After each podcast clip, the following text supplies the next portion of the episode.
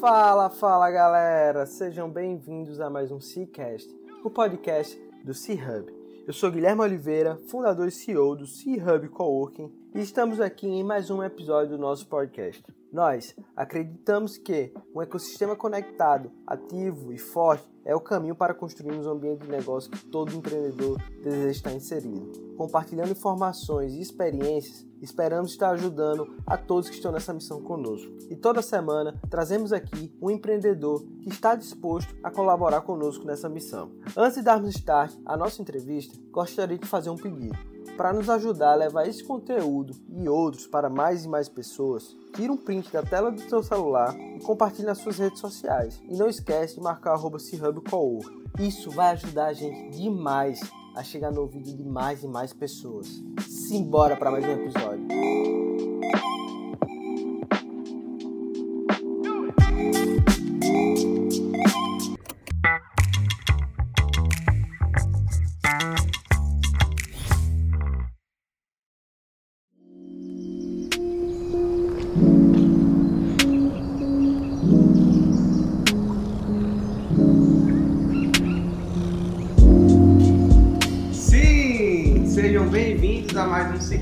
Podcast do Empreendedor Raiz, estamos aqui em um novo formato, um formato bem especial para falar de um assunto que eu sou apaixonado, que é Marketplace. E a gente trouxe aqui feras, o Lucas, o Vitor e o Miguel, cada um é CEO de um Marketplace e vamos trazer aqui números, métricas, dicas de gestão e trazer um pouquinho da experiência de cada um deles, que sirvam de dicas para vocês e também que vai ser um aprendizado aqui para todo mundo, não tenho dúvida disso. Mas antes da gente entrar a fundo de cada um dos nossos assuntos, queria que você, Lucas, meu amigo, apresenta aí pro pessoal e traz aí uma métrica legal da Tidmo. Olá pessoal, tudo bem? Sou o Lucas, é um prazer estar aqui, muito obrigado, Guilherme, pelo convite, estar ao lado dessas feras aqui também, poder passar um pouco da nossa vivência, né, nesses últimos anos, trabalhando como marketplace, mas o meu background é em engenharia e fundei a Tidmo mais ou menos no final de 2018, iniciamos a operação em janeiro de 2019 e a Tidmo basicamente é um marketplace de delivery de limpeza, né, para sua casa. Você pode contratar um profissional para o seu lar ou empresa no dia e horário desejado. Atualmente a nossa operação está em Natal, João Pessoa, e com o Big Number aí a gente pode jogar que já realizou mais de 6 mil serviços, mais de 6 mil conexões com essas profissionais e já gerou pouco mais de R$500 mil de impacto social para essas profissionais de limpeza. Irado, cara. Parabéns aí. E eu tenho certeza que a gente vai ter muito aí para falar ainda sobre a Tidmo nesse papo. Vitão, você que nunca participou de um C-Cast, você pode esticar um pouco mais a sua apresentação. É um amigo aqui que a gente já vem trocando experiência há um bom tempo. Eu acompanho essa tua jornada, cara. Mas fala aí, quem é Vitor Hugo para a nossa audiência do C-Cast? Legal, cara. Então, meu nome é Vitor, né? Queria agradecer também, é um prazer estar aqui conversando com vocês, estar com essa experiência. Eu sou da área de computação, né? Iniciei o SurfMappers em 2016 e no SurfMappers a gente é um marketplace que conecta fotógrafos a surfistas, né? Um marketplace para compra e venda de fotos de surf, né? Hoje em dia a gente já tem fotos de 25 países e já vendeu mais de 100 mil fotos, né? E então aí, a plataforma é internacional, opera em várias línguas, faz transações em diferentes moedas, né? Desde o dia zero a gente já concebeu com o objetivo de ser global, né? Hoje em dia a gente é a maior do mundo, existem alguns concorrentes no segmento, mas a gente é a maior e estamos na luta aí, né? Faz 4 anos já, mais de 4 anos tentando fazer crescer esse negócio. 4 anos fazendo arte aí nas praias, Parabéns. Grande Miguel, Como é que você tá, meu amigo? Tô bem. Obrigado pelo convite mais uma vez. É a segunda vez agora no C-Cast. Então, para quem não viu o primeiro, meu nome é Miguel Rocha. Eu sou diretor executivo na B2Bit e no DrinkApp, que é um produto da nossa empresa. Então, Big Number do DrinkApp, hoje nós atendemos mais de 30 mil pessoas para fazer com que as suas festas nunca acabem. Para quem não conhece, o DrinkApp, em resumo, é um delivery de bebidas. Acabou a bebida, tá acabando, bebida gelada, fala com a gente, que nós temos tudo. Ambev, Brasil, Kirin, Heineken, de água que passarinho bebe até água que passarinho não bebe. Tudo que você precisar, a gente tem. Irado. Mestre Lucas, eu queria fazer um questionamento aqui. A gente viveu um momento bem difícil, que foi o da pandemia. Acho que ali, meados para março, abril, a gente não sabia muito o que iria acontecer. E vocês tomaram uma decisão que foi uma decisão importante, que foi a expansão para João Pessoa, no meio da pandemia. Eu queria que você trouxesse para a gente um pouco dessa experiência e um aprendizado para quem está expandindo a tua operação para uma nova cidade. Foi um pouco desafiador expandir para João Pessoa, né? Quando a gente comentava com outras pessoas que a gente estava indo para uma outra capital no meio de uma pandemia, mas a gente via muito como uma oportunidade. A gente já tinha validado a operação aqui em Natal, sabíamos que conseguiríamos fazer contratações à distância, rodar uma campanha de marketing também à distância. Então, basicamente, a gente validou um processo de recrutamento de profissionais à distância, aqui em Natal. Mesmo estando aqui em Natal, a gente começou a rodar esse processo aqui com profissionais sem ter que se encontrar diretamente com eles. E aí a gente viu que estava acontecendo, tinha um fluxo legal que era possível fazer para João Pessoa. Então, basicamente, a gente fez um planejamento, um mini playbook ali com cada rede, de cada área, e conseguimos fazer essa expansão no início de agosto, né? Então, a gente vai atualmente uma vez ao mês só a João Pessoa e a gente consegue manter essa operação à distância e conseguimos validar que é possível sim essa expansão operacionalmente longe daquele local para o nosso modelo. Legal. Vocês e a SurfMappers, né, tem algo parecido que é o relacionamento com o profissional lá na ponta. Então, eu sei que há um desafio de iniciar uma nova operação e ter aqueles profissionais naquela região.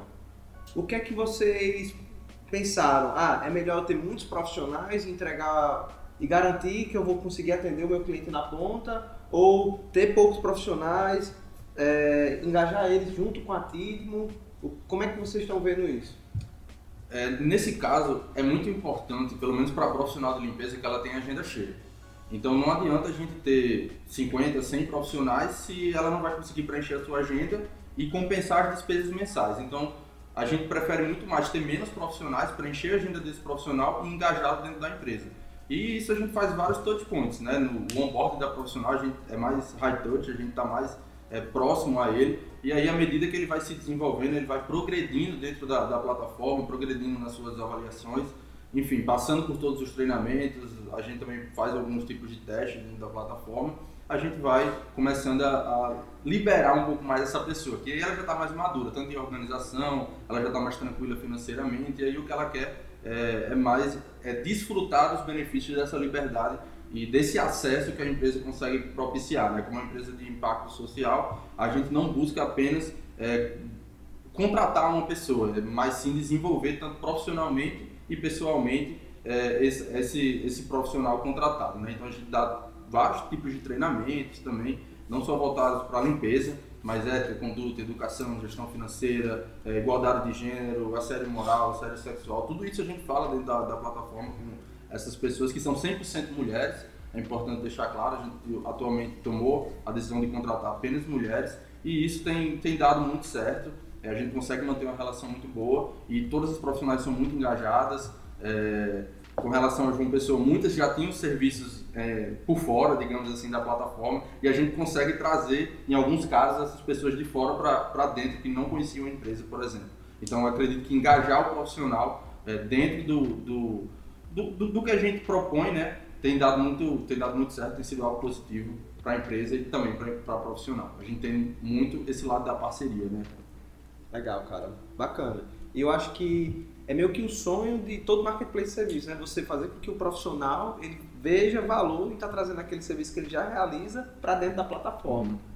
E, Vitão, você já opera em vários estados no Brasil, certo? De forma altamente remota, a base vocês estão aqui em Natal. E eu queria entender como é que vocês fazem esse trabalho de engajamento com os fotógrafos. Vocês têm algum tipo de embaixador? Vocês fazem algumas ações de CS com ele? Como é que vocês estão trabalhando isso? A gente tem embaixador, tem dois embaixadores, né? Um é o Sebastião Rogers, que é um fotógrafo que é a maior referência na fotografia de surf no Brasil. E ele é embaixador da marca e ele também ajuda a gente a criar conteúdo específico sobre fotografia, né? A gente tem um canal do YouTube que ele está sempre lançando semanalmente conteúdos lá, até para ajudar os fotógrafos também a estarem aprendendo mais e fazer um trabalho melhor, né? Além disso, a gente tem um contato com um fotógrafo muito próximo, né? A gente faz muito contato via WhatsApp, então a gente está sempre ajudando o fotógrafo para alinhar como ele deve trabalhar, se tem alguma coisa que está fora do padrão. A gente, quando tem algum feedback do surfista, a gente sempre repassa para o fotógrafo, né? E está melhorando o serviço prestado. Legal. Eu sei que na pandemia vários negócios eles sofreram transformações digitais. E eu acho que as startups elas também fugiram dessas transformações. Isso é um fato engraçado, né? Que são empresas que nascem do digital, mas sim, todos nós fomos forçados a se transformar. Eu sei que a SurfMappers ela teve um ganho aí de usuários, foi fantástico. E como é que vocês lidaram com isso? Vocês esperavam isso? E qual foi o impacto disso? Qual foi o maior aprendizado que vocês tiveram durante essa pandemia? Legal. Então, na verdade, a gente não esperava, né? No começo da pandemia, a gente ficou sem saber o que ia acontecer, principalmente naquele início que bloquearam as praias no mundo todo. A gente viu acontecendo fora do Brasil, então a gente esperou que fosse acontecer e rapidamente aconteceu aqui também. E nosso negócio praticamente morreu por aquelas 2 semanas, assim, parou completamente.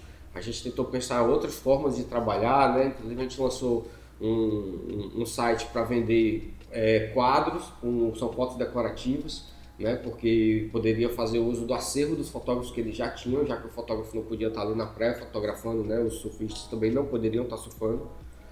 E depois disso, quando abriu, acabou que as praias, o acesso foi liberado, mas bares, academias, eventos, tudo foi fechado. Então meio que só ficou o surf disponível como atividade de lazer das pessoas. Então aumentou muito o volume e os fotógrafos, né? Muita gente acabou que perdeu uma renda, então muita gente que acabava que tinha câmera, mas não focava muito nisso. Deu mais energia para isso e a gente teve um ganho muito grande, né? Realmente cresceu 200% durante a pandemia, né? Comparado a janeiro, que foi no período antes da pandemia, foi excelente o momento para a gente. E o maior aprendizado, sem dúvida, assim, a gente teve que contratar, a gente no momento inicial acabou diminuindo o time, depois a gente teve que aumentar novamente, né? Rapidamente, porque a demanda aumentou, o nível de suporte aumentou, né? A gente teve que adaptar a tecnologia, porque isso também aumentou, acabou que a gente teve alguns desafios de tecnologia, com um time de desenvolvimento menor. Foi um período bem assim, intenso de aprendizado, e a gente começou também um processo de captação que a gente está acontecendo ainda, então a gente teve contato com vários investidores nesse período, né? Foi uma coisa que também foi intensificada, né? No Brasil, acho que como um todo, tem saído muitas notícias de que o investimento em startup é uma coisa que, apesar da dificuldade da pandemia, ele se manteve bem ativo, assim. Legal, cara, bacana. Eu imagino que essa questão das pessoas pararam de ir para os bares, né? E começaram a fazer o esporte que estava disponível no momento. E aí eu até puxo aqui um gancho para o Miguel, que durante essa pandemia a gente teve um boom de lares, e eu acredito que isso foi um combustível para o DrinkApp. Então, sim. Agora a gente vive um pouco do fim das lives, a galera voltando para os bares, e eu queria que você falasse para a gente como é que a DrinkApp está vendo esse movimento, tanto do boom e como essa regularização do mercado. Antes de mais nada, eu já queria deixar o meu muito obrigado a Gusttavo Lima. Muito obrigado porque suas lives fizeram os pedidos. A correlação é absurda. Gusttavo Lima, live, pedidos. Enfim, mas então, no começo da pandemia, nós estávamos planejando o ano 2020 e a UFRN cancelou as aulas. Quando cancelou as aulas, a gente estava... acho que vai aumentar um pouquinho. Aí quando a gente achava que ia aumentar por 20%, aumentou 100%. Aí eu fiz, eita. Aí fecharam tudo e teve a live do Gusttavo Lima, que foi 13 vezes maior do que o nosso maior mês de pedidos. Foi um boom muito grande. O gráfico realmente tá meio que assim e depois ele estabiliza. Nesse boom a gente aproveitou para tentar chegar na nova cidade, que era Recife. E a gente chegou em Recife com muitas dificuldades, porque todo mundo de aplicativo de delivery estava querendo expandir. E em Recife a gente teve que brigar por cupom. E aí foi quando a gente entendeu aquela coisa que dizem: marketplace é uma forrageira de dinheiro. Você põe, põe, põe. E aí a gente começou a entender essa dinâmica do mercado Recife e do mercado Natal. Como no mercado Natal nós já estamos mais estabelecidos, esse mercado acabou pagando a operação de Recife e hoje ele se paga, enfim. Esse mercado Natal é o que hoje está gerando caixa para manter toda essa outra operação. Como é que funciona agora nesse período fim da pandemia, vamos dizer assim, né? O último quarto da pandemia, não dá para saber ainda, mas as lives elas acabaram, vamos dizer assim, estão acabando, os pedidos eles voltaram a se estabilizar, diminuiu muito do pico, que foi em abril, ali, maio, mas se chegou em 13 vezes, agora ele está em mais ou menos 6 vezes do que estava. Então, existe um aumento, as pessoas entenderam que delivery pelo aplicativo é muito prático, porque às vezes você se reúne com os amigos, ela ia comprar antes, depois, só que acabaram percebendo que, pô, por que eu vou gastar o tempo que eu estava com meus amigos para sair para comprar bebida, vou pegar o carro depois de beber? Não, né? Enfim, conheceram essa coisa que parece tão óbvia hoje em dia, mas na época muita gente não usava. Mas esse mercado agora, ele subiu e eu acredito hoje ele estabilizou. Então, deve, pelo menos pra gente, foi muito bom. E o que eu vejo pros próximos? Ele continuar agora na mesma velocidade de crescimento que ele estava antes da pandemia. É como se a pandemia tivesse feito o quê? Ele tivesse aquela curva assim, a pandemia subiu, aí ele aumentou, só que agora ele mantém a curva de crescimento que estava antes. Agora, ao menos pra gente, ele voltou a crescer na mesma faixa, na mesma taxa de crescimento que era essa pandemia. Mas a pandemia ajudou a subir aquele gráfico, ao menos um degrau ali, não? Legal, alguns. Legal. Eu acho que a pandemia, tipo, de forma geral, trouxe muita gente que não comprava coisas pela internet, para comprar pela internet, né? E aí a pessoa começa a comprar bebida, depois o serviço de limpeza, foto, mas outras coisas, a feira, muita gente passou a fazer feira, né, online. E isso é uma quebra de cultura, assim, de pessoas que realmente não faziam compras ali, faziam por telefone ou por WhatsApp e realmente começaram a usar o meio mais automatizado, né? Não, isso é interessante, né? Eu acho que um reflexo disso foi os booms do marketplace de produto. E isso está mostrando também o impacto em um outro setor, que é o setor logístico. Que eu venho do mercado imobiliário, então eu acompanho esses números. A gente vê o setor de galpões crescendo assim de forma absurda. Né? Mercado Livre agora vai abrir o maior centro logístico em Salvador. Porque isso já era um desafio deles, entregar produtos para o Nordeste. Então, a gente vê que essa mudança de hábito que aconteceu na pandemia está refletindo para vários mercados, né? Então, eu acho que muita coisa vai mudar. E essa palavra hábito é uma palavra que eu gosto bastante. E eu queria que você trouxesse pra gente, Lucas. Teve algum hábito dentro da equipe, da Tidmo, que você nota que mudou e acha que tá fazendo a diferença hoje? Quando a pandemia começou, a gente não sabia, né, o que ia acontecer, tava tudo parado. As pessoas, de forma geral, não queriam receber ninguém na sua casa. Essa era uma grande diferença. Tipo, o nosso produto ele entra na casa da outra pessoa e você não podia ter, você tem que ter isolamento. Mas ao mesmo tempo, enquanto não tem vacina, a única coisa que combate o vírus é a limpeza. Querendo ou não, fica aquele meio termo. Então, um grande hábito que eu acredito que a gente começou a criar foi estar se reunindo mais vezes, à distância, mas a gente começou a fazer pequenos sprints até mesmo dentro da semana. No início da pandemia, o que foi que a gente teve que fazer para começar a atrair mais o cliente, digamos assim? Primeiro foi buscar a confiança dele. A gente saiu tendo contato com cada pessoa que estava dentro da plataforma, entendendo como é que estava a situação na casa dela. Depois a gente viu que quando não estava podendo realizar serviço mesmo, a gente chamou o cliente para começar uma ação social. Então a gente fez uma ação social de envio de cesta básica, conseguimos arrecadar mais de 1 tonelada de alimentos que a gente doou para as profissionais que não estavam podendo trabalhar. E essas coisas iam acontecendo dentro da semana. Então, como equipe, como time, a gente ia gerenciando isso e era uma entrega atrás da outra, uma entrega atrás da outra, e modelamos até um novo serviço no meio da pandemia para poder estar atendendo essas pessoas. Então, como time, eu acredito que a gente começou a fazer sprints em intervalos mais curtos, com as entregas. Elas eram mais rápidas do que comumente a gente consegue fazer hoje, mas eu acredito que a gente começou a fazer sprints mais curtos, já que a operação em si não estava... da mesma forma que antes da pandemia, a gente estava com outras atividades, então acredito que a pandemia trouxe mais isso, né? A gente começou a fazer também one-on-one, um pouco mais, assim, com toda a equipe, então acredito que a gente, mesmo à distância, conseguiu se manter muito unido. Isso foi muito importante porque cada pessoa que tinha o seu papel a desempenhar estava muito engajada na entrega de todas as atividades que a gente tinha no meio da pandemia e, como eu falei, né, no início basicamente parou tudo, então... Uma pessoa que tinha aquela rotina, não estava mais com aquela rotina, ela estava basicamente sem ter o que fazer, digamos assim. Então, a gente teve que ter muito cuidado, muita atenção nesse gerenciamento remoto, né? A gente estava até conversando aqui antes de começar a gravação, né, que existem certas dificuldades no gerenciamento de time de forma remota. Então, eu acredito que esses sprints mais curtos, com entregas mais rápidas, ajudou bastante. Legal.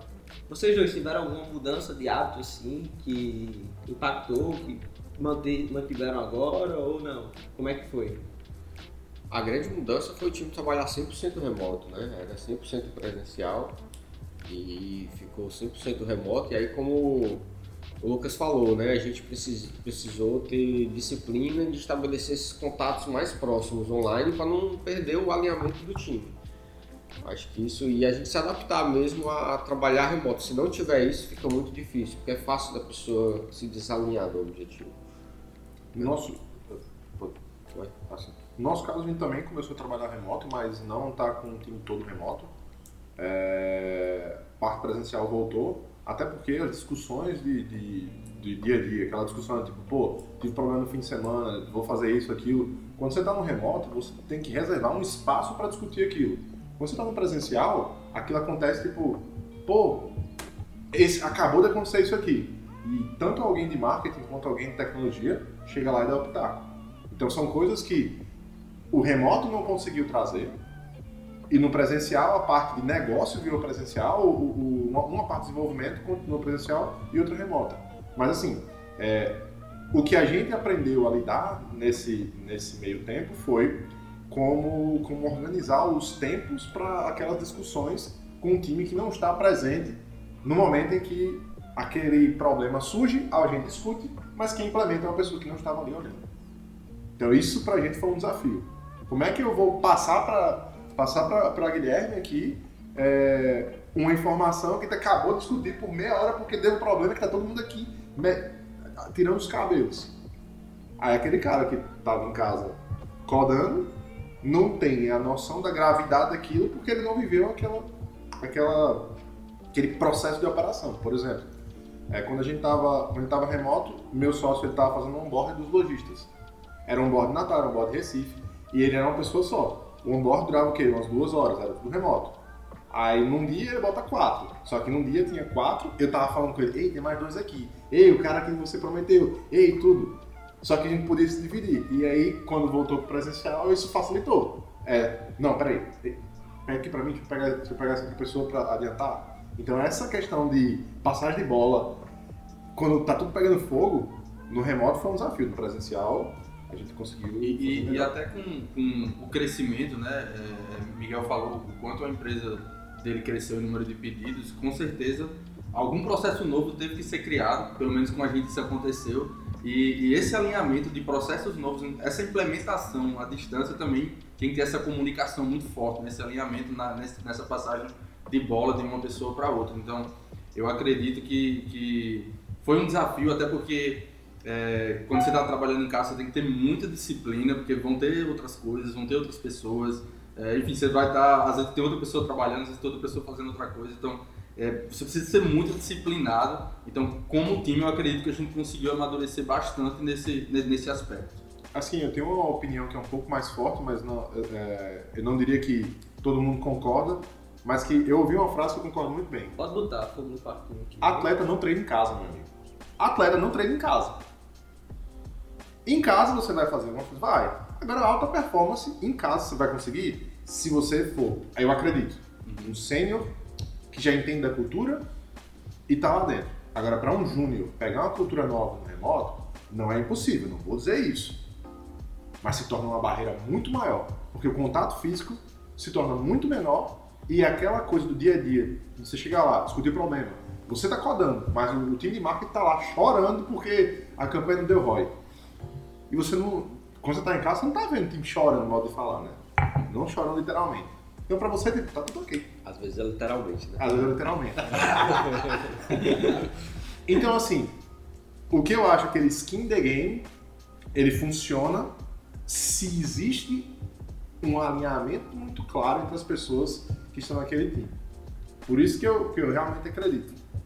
Atleta de alta performance não treina em casa. Ele tem uma academia pronta com tudo aquilo ali para ele chegar lá e performar da melhor forma. Se o escritório não fornece a academia, que é melhor do que em casa, aí não é um problema do atleta profissional, é um problema do escritório. É assim que eu enxergo. E aí, Vitor, o que é que tu acha disso aí? Eu acho que o desafio remoto ele existe, mas ele é possível, inclusive para júnior, né, cara? Só que tem que ter processo. No escritório ou não, os desafios são diferentes. Eu acho que o principal ponto disso do 100% remoto é porque o ser humano, ele é um ser humano, assim, ele é um ser que precisa de relações sociais. E o remoto, isso é o principal. Então, numa visão de longo prazo, você não ter a oportunidade de, no final da semana, você tomar uma cerveja para poder brindar aquele sucesso, ou então chorar aquele fracasso junto, afasta as pessoas. E fazer isso junto conecta de forma diferente as pessoas, que na semana seguinte, na hora de enfrentar os desafios, aquelas pessoas ali, elas são diferentes. Eu acho que isso é a principal coisa que o mundo ao vivo ele proporciona, que a gente perde no remoto.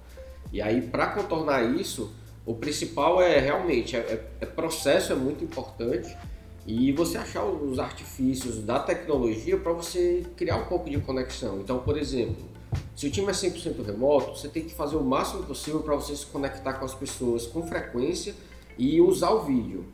Muitas vezes a pessoa acha que o vídeo ele não é importante, e numa call específica ele não tem um fator muito importante, mas durante o ano, em 250 calls, o fato de existir um vídeo torna aquilo muito importante, porque vira uma pessoa do outro lado, senão você parece que está falando com um bot da Oi ali. É a mesma coisa, assim, a sensação do humano, né? Então, eu acho que isso é o principal desafio, é como você não ter esses artifícios para conectar as pessoas e conseguir, de alguma forma, ainda realizar isso. Mas, assim, o que eu acredito, o remoto, você consegue, se dá para ser produtivo. Mas o que eu acredito é que existe um limite da produtividade e do engajamento. Então, se eu dizer que se você é produtivo e engajado, pode ser duas coisas que andam em conjunto.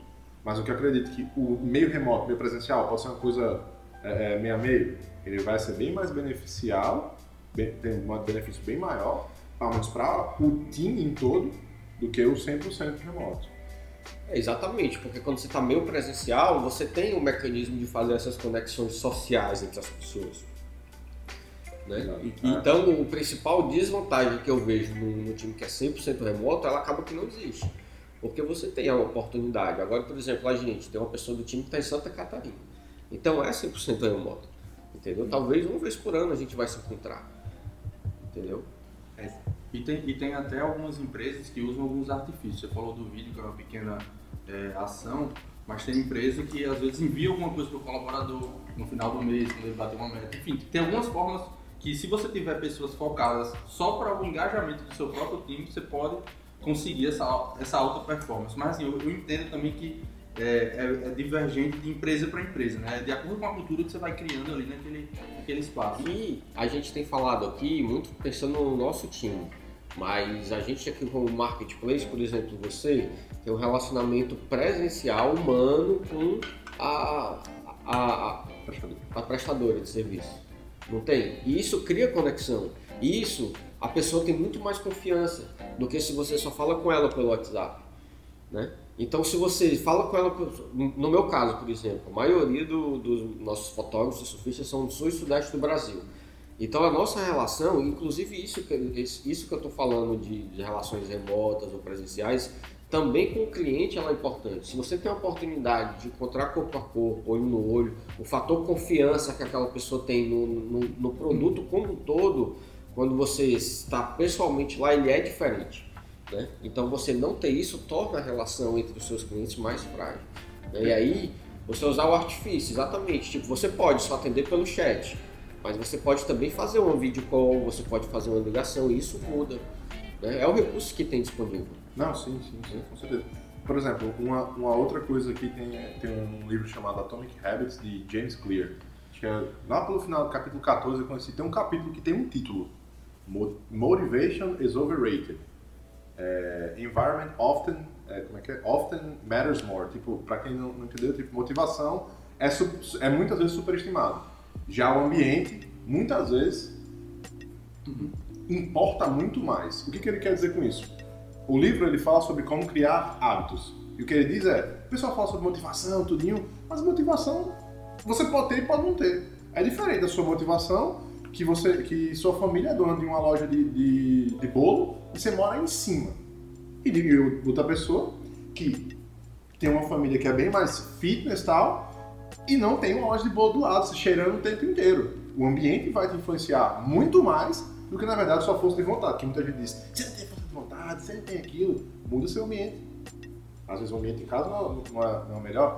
Às vezes você precisa de um ambiente para que você performe, como uma academia, como talvez um escritório que seja suficiente para aquela pessoa performar da melhor forma possível. Aí, inclusive, no caso, com os prestadores, aí o que eu acredito é que a motivação ali, no caso, motivação de confiança, que ela pode até existir, mas naquele ambiente que você conhece, essa coisa muda completamente. Pegando esse gancho, antigamente a gente fazia recrutamento presencial, hoje em dia completamente remoto. E a gente nota que tem uma diferença, claro, de relacionamento com as mais antigas, porque com essas novas que estão entrando, já é um relacionamento um pouco mais afastado, querendo ou não, vai existir. Mas, assim, para ter escala, a gente precisa, às vezes, pensar em algumas coisas nesse sentido, né? Sim. Então, acaba que existe essa diferença, mas a gente tenta usar de outros artifícios para trazer aquela pessoa mais para perto, para estar um pouco mais engajada. Mas só uma coisa que também queria colocar. O que eu digo, assim, não é tudo presencial. Quando eu quero dizer em relação ao atleta que vai ter alta performance, eu quero dizer aquelas pessoas que estão no time. Por exemplo, no meu caso, o meu time é diferente do serviço que eu estou prestando para aquela pessoa que está em Recife. Eu não fui a Recife. Eu tive que fazer o treinamento remoto. Aquela operação eu consegui fazer remotamente. Agora, uma operação de uma vez, no máximo duas, prestar um suporte. Mas o que eu quero dizer o contato diário, eu enxergo que o presencial tem um peso significativamente maior do que o contato diário remoto, como você estava comentando aqui. Tem até um livro que fala um pouco sobre isso, que é o Na Raça, de Guilherme Bechimol. E ele fala exatamente sobre isso, que para ele foi essencial ter aquele espaço remoto e até sonhar com aquelas pessoas de estar num lugar de 300 metros quadrados. Ele conta isso no livro, o quanto foi importante aquilo, e é um pouco contra o que outras pessoas pensavam. Mas eu acredito muito que depende de acordo com cada cultura também de empresa, gente. Não, legal. E a gente falou aqui sobre essa questão de trabalho remoto e tudo mais. E o Miguel, lá no início da fala dele, ele falou sobre onboarding, né? Como foi o desafio de fazer um onboarding lá em Recife.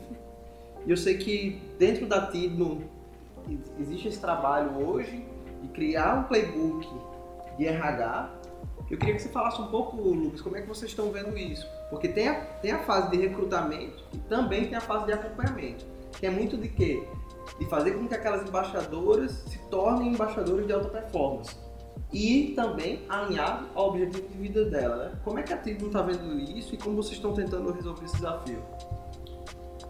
Como você bem falou, né, a gente divide basicamente recrutamento e acompanhamento, mas entre esses dois aí tem um onboarding, tem um período de testes e tem o onboarding daquela pessoa, que é basicamente a gente criar uma cultura nela sobre como aquelas embaixadoras lá do meio para final de jornada, para final de jornada, digamos assim, elas já possuem uma cultura mais impositiva. Geralmente esse tipo de profissional, quando ele chega, ele é muito mais subserviente, a baixar a cabeça para algumas situações.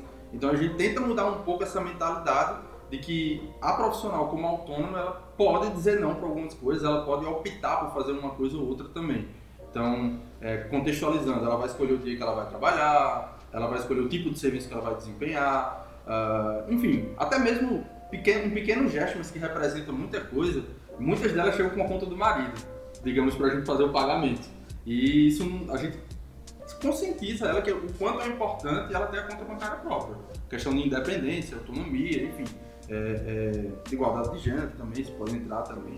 Então, esse processo de onboarding, ele é muito próximo às pessoas que estão entrando, e a gente lida por safras. Entra uma safra de recrutamento, então tem uma pessoa focada para lidar com aquela safra, fazer aqueles touch points em cima deles, de treinamento, desenvolvimento, até que ela chegue a um determinado tempo de plataforma, de desempenho, de notas, de quantidade de serviço, de salário percebido, de treinamentos que ela passou, e aí a gente começa a fazer um processo mais low-touch, que a gente só precisa ter um contato aqui, um contato ali, uma live geral, enfim. Então, a gente divide basicamente no recrutamento, que tem lá os filtros de seleção, no onboard, que a gente foca bastante nessa questão do onboard, porque depois ela fica bem independente, digamos assim, e depois tem a parte de desenvolvimento, clube de benefícios, enfim, coisas que elas podem começar a adquirir depois de se tranquilizar minimamente após conseguir emprego e renda, digamos assim. Legal. E dentro da SurfMappers, então, como é que vocês lidam com isso? Existe esse processo ou ele é algo mais low-touch? Como é que vocês veem isso? Na verdade, lá no SurfMappers é mais low-touch. A gente tem tutorial, né, ensinando como utilizar a plataforma. É muito direto também, o uso da tecnologia, né, é tranquilo, né? E acontece que o outro lado, os compradores, já tem muita gente que conhece, né? Então o fluxo pro fotógrafo, a gente, quando o fotógrafo começa a performar e ter o resultado, óbvio que a gente está perto dele, a gente está acompanhando, está tentando alinhar alguma coisa que esteja fora. Mas acontece muito também de um fotógrafo já entrar fazendo o trabalho correto e tendo um bom resultado, né? E a gente realmente não precisa fazer um trabalho high-touch com aqueles fotógrafos, né? Acontece de forma muito automatizada. E a gente tem um fluxo contínuo, né? Não sei se vocês interrompem a entrada, você falou que é por safra, mas todo mês está entrando 300, 400 novos fotógrafos e iniciando o processo de uso. A gente não interrompe, né? Mas a gente nota que dá para dividir por safras, de acordo com aquela entrada de pessoas ou não, semanalmente, digamos assim. A gente consegue dividir. É como se fosse um nível de amadurecimento por serviço, né? Até porque tem um profissional que vai entrar e vai fazer em X dias um determinado número de serviços, tem outro que vai fazer 5X naquele mesmo período. Então, por mais que ela consegue chegar àquele ponto de amadurecimento mais rápido. Mas tem algumas coisas que a gente precisa tratar no onboard, tipo essa questão da comunicação e mentalidade. É muito diferente, se a gente for parar para pensar, tipo, a diarista, né, ele vem da empregada mensalista que vem da escravidão. Então, historicamente, existe uma mentalidade que você precisa desenvolver nessa pessoa para trabalhar como autônomo. Muitas delas vão criar um MEI e acham que estão criando uma empresa, que basicamente pode ser, mas para ela acha que está criando uma empresa, ela nem entende o modelo, muitas vezes, do que é o MEI, do que é o microempreendedor individual. Então, existem alguns processos ali, mais de mindset, de mentalidade, porque o técnico do serviço, na maioria dos casos, ela vai saber fazer. Mas existem usar a plataforma, existem algumas coisas que a gente precisa estar meio que formando aquela pessoa para ela atingir aquele nível de sucesso. Então, acredito que a diferença é um pouco também historicamente, né? Talvez exista um pouco disso. Legal. E aí, Miguel?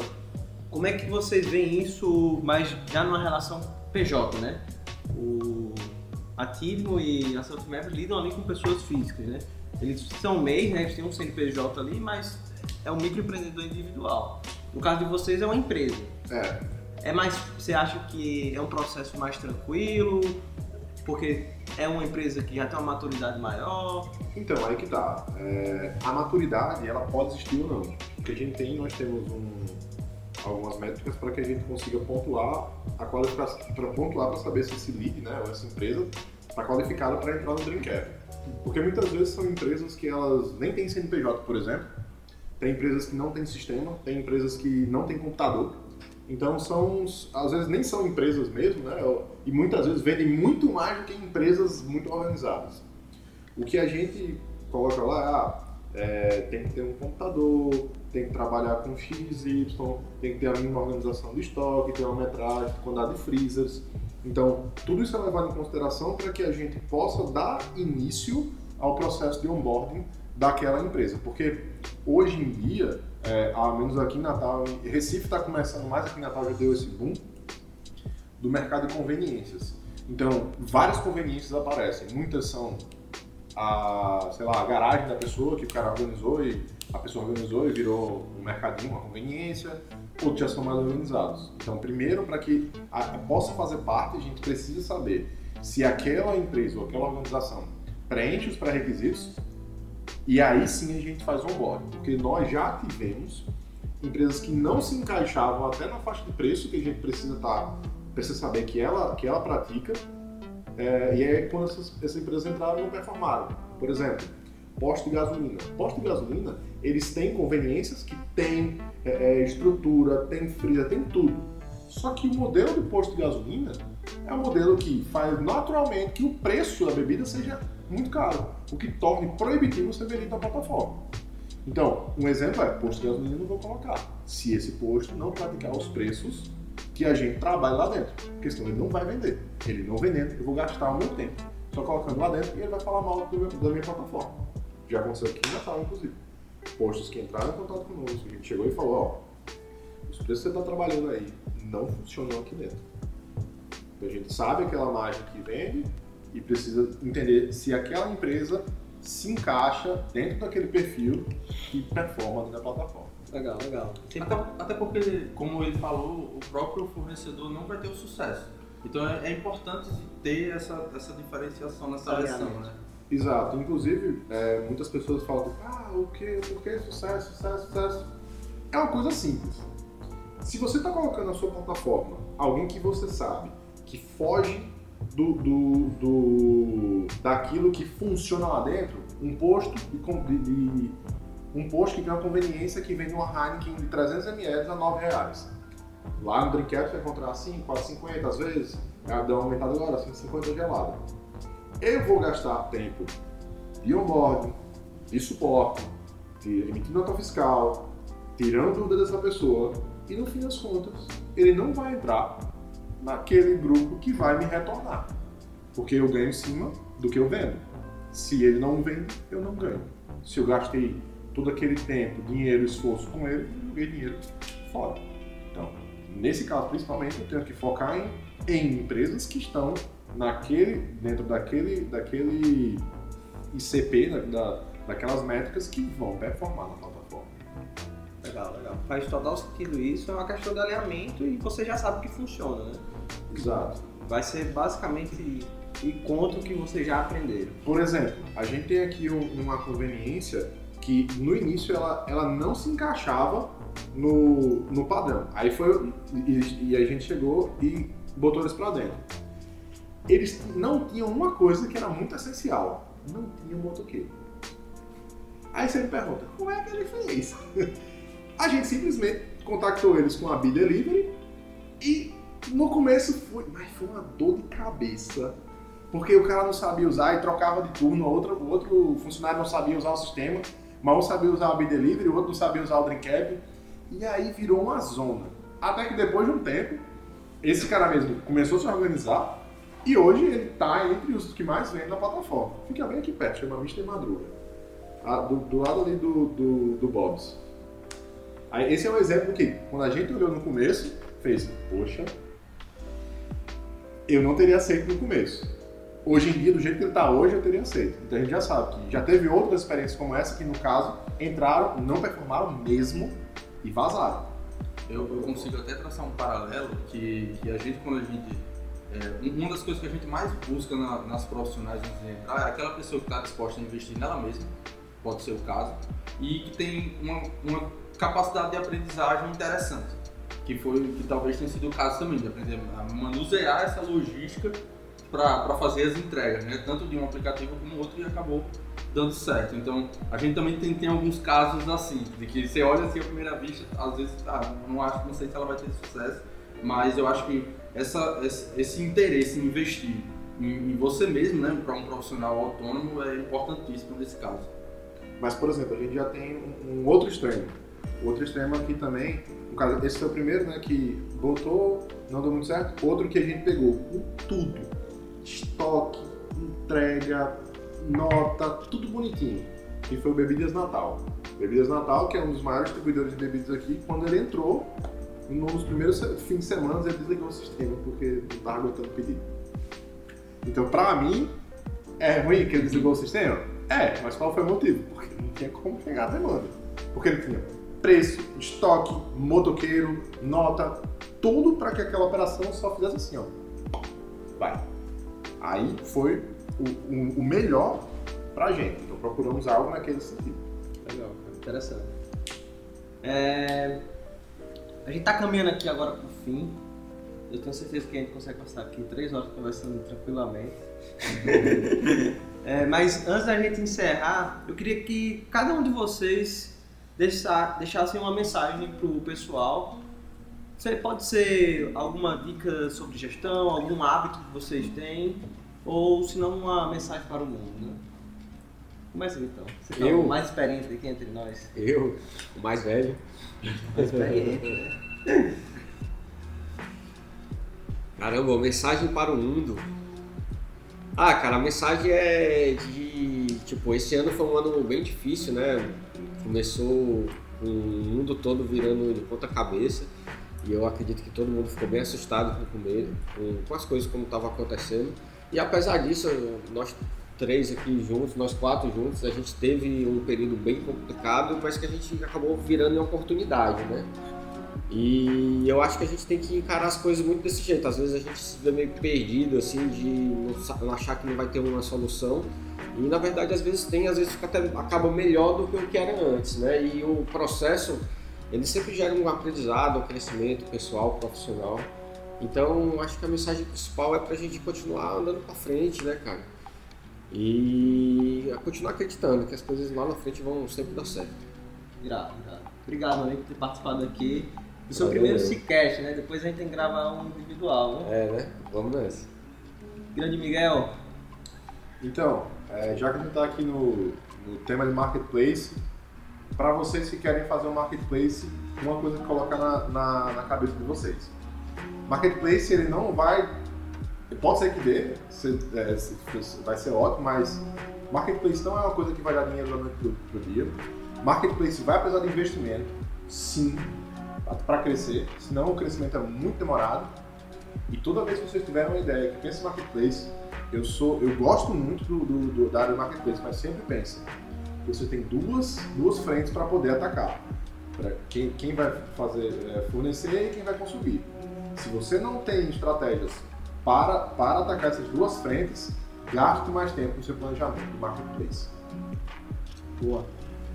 Grande Lucas. A reflexão muito do ano 2020, né?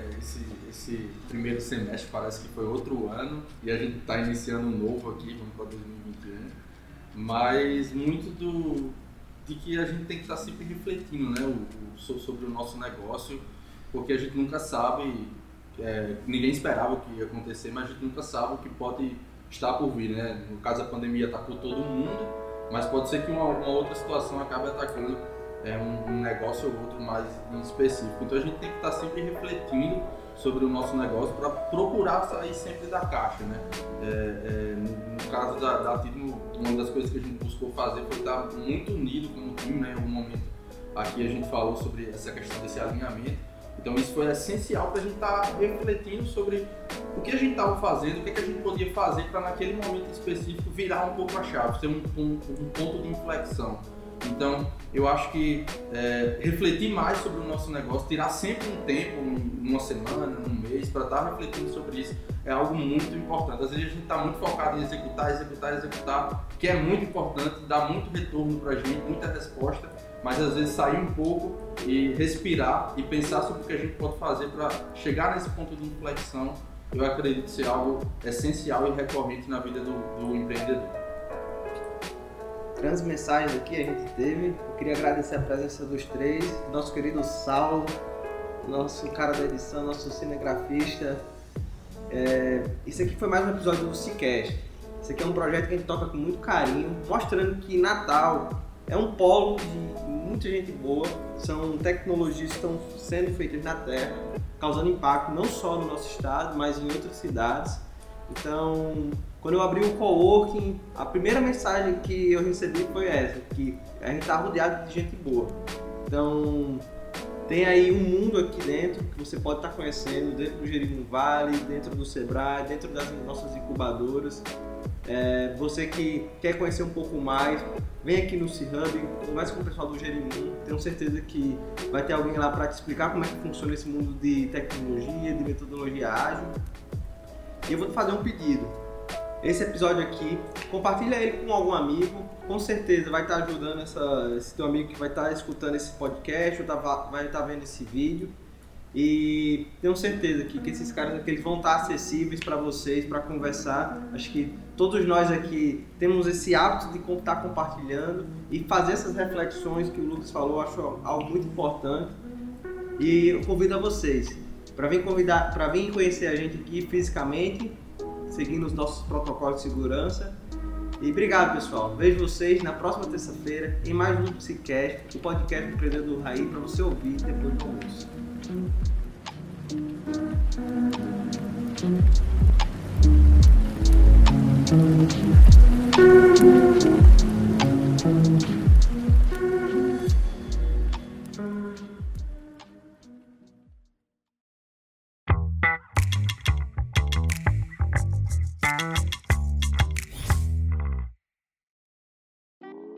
Este foi mais um episódio do SciCast e fico muito feliz por você ter ficado com a gente até aqui.